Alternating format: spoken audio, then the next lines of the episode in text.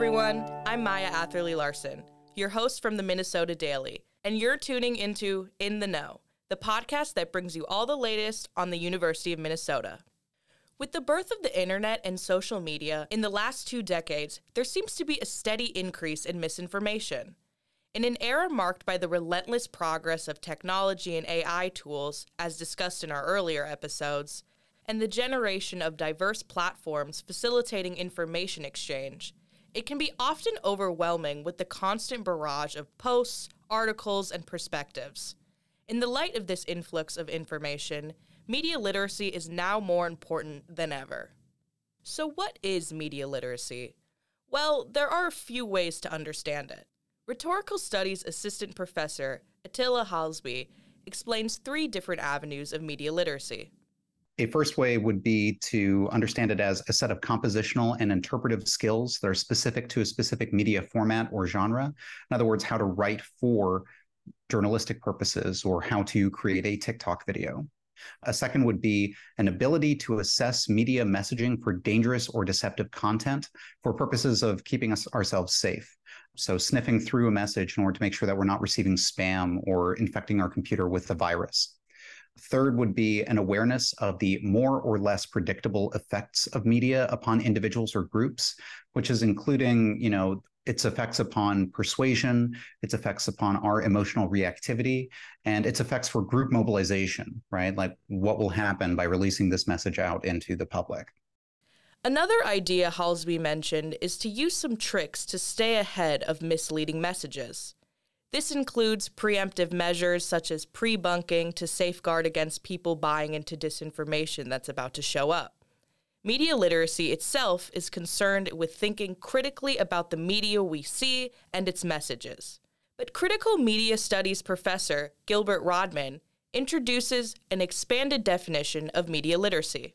There's another strand of media literacy which says that people should not just be able to read, view, listen with critical ears and, and to think about you know their media consumption in smart and complicated and nuanced ways, but should also be able to produce media of various sorts.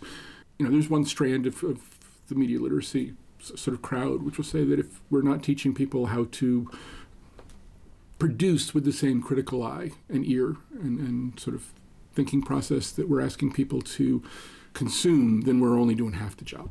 While it may appear that misinformation and fake news have become more prominent in recent years, the challenges of media literacy and disinformation have persisted throughout history. From the early days of print media to the present, even reputable media outlets have at times distributed misinformation despite their typically reliable nature. You know, let us not forget that some of the strongest drumbeats for sort of the invasion of Iraq after September 11th were coming from those good old trustworthy stalwarts of the New York Times and CNN who swore that they had vetted that there were weapons of mass destruction in Iraq that needed to be taken out. And this was not true. You know, this was misinformation. And so you need to remember that's still in play when we're talking about the phenomenon of misinformation. Now, all that said, social media does not have the same sort of gatekeepers in place that traditional media do. And that one of the reasons traditional media are supposedly better about misinformation is that if you, as a reporter, want to get something in the Minnesota Daily, you have teams of people to sort of double check your work and to make sure you verified your sources and so on and so forth, so that the Daily does not publish something that multiple people involved don't think of is accurate or fair. Whereas if you are simply on a TikTok account, there is no filter except yourself. So, misinformation is not a new thing, but social media has changed the way we approach it. And so, the way we think about media literacy has to change as well. There have been different models that have come and then gradually moved into other ways of thinking about it. One of them is the encoding and decoding model, where people encode messages into a specific media format. Encoding like subliminal messages would be like a, a, real 20th century way of thinking about it. And then it's up to the consumer of that message to decode that message for themselves.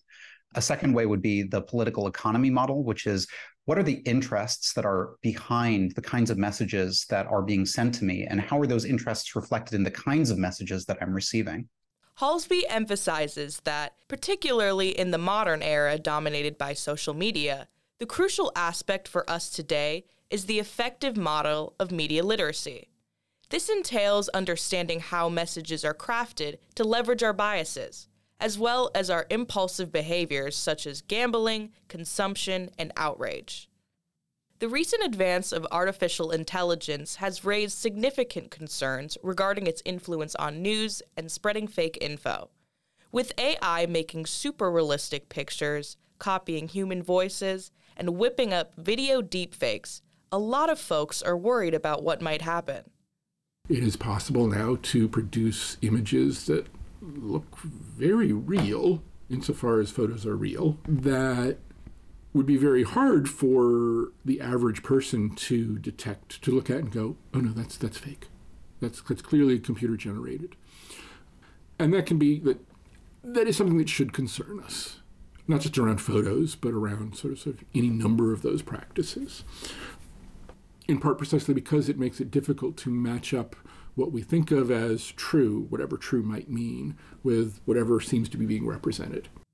However, Rodman asserts that in the realm of deepfakes, AI poses a greater threat to ordinary individuals than to well known figures. For example, there is a video that's circulating right now from Steak-umm, a company known for their cheesesteak like beef products. They conducted interviews with committed vegans, provided them with vegan cheesesteaks, and used artificial intelligence to create deceptive videos showing them expressing newfound love for meat after buying Steak-umms. This was not intended as a Steak-umms advertisement, but rather as a demonstration of the capabilities of deepfakes, showcasing how easily narratives can be manipulated. And part of what was arguably extra frightening about it is precisely that if all you saw was the deepfake, you would have no way of knowing unless you knew these individuals. That was a deepfake. You'd have no way of testing that against your knowledge of that's not what Taylor Swift sounds like. That's not what sort of, you know, Kirk Cousins sounds like. That's not what these famous people who I know sound like or look like. It's like, this is some person I've never seen before. I have no reason to think this is a deep fake, but they say they're a vegan and now they're loving this meat. Given these concerns, there's a growing call for media literacy to be prioritized in education. Children are taught how to read and write in school, so why aren't they also being instructed in media literacy? Media literacy, I would argue, should be part, you know, a fundamental part of education, not just because of the sake of media, but because ideally one of the things a good education should do is it should produce active, critical, engaged participants in a democratic society. And that means that people need to be able to know how to make sense of the world around them, to think critically about the world around them. And that includes lots of things, but media is one of them. It's how we know most of what we know about the world. It's not just about being a conscious consumer and being able to see through what an advertiser is trying to tell us. I think that right now we have a really difficult needle to thread. On the one hand, not to just give in to suspicion, not to just give in to the idea that no media source is reliable because that breeds cynicism or the idea that you know you you just automatically in a knee jerk fashion reject whatever information is being pushed your way. And on the other side of that not to be completely complacent right? Not to just accept whatever claim that is given to you from a preferred source without checking those sources for their for validity that can really easily lead into manipulation. So yeah absolutely. We we absolutely need to continue teaching media literacy. For anyone listening who may be worried about their limited media literacy or simply want to learn new ways to address it.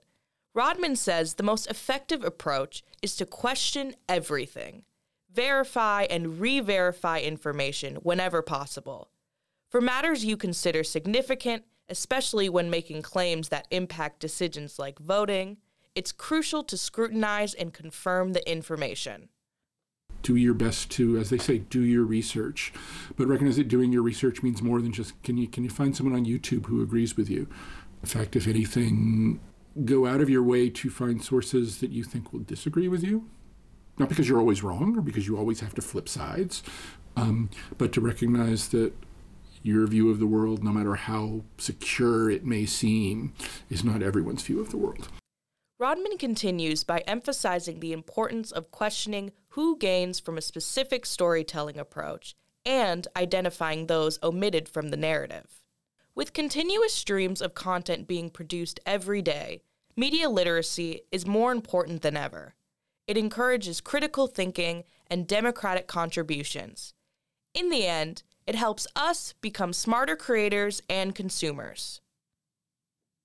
This episode was written by Maya Atherley Larson and produced by Kaylee Sarovi. As always, we appreciate you listening in and feel free to leave us an email at podcasting at mndaily.com with questions or concerns. I'm Maya, and this is In the Know.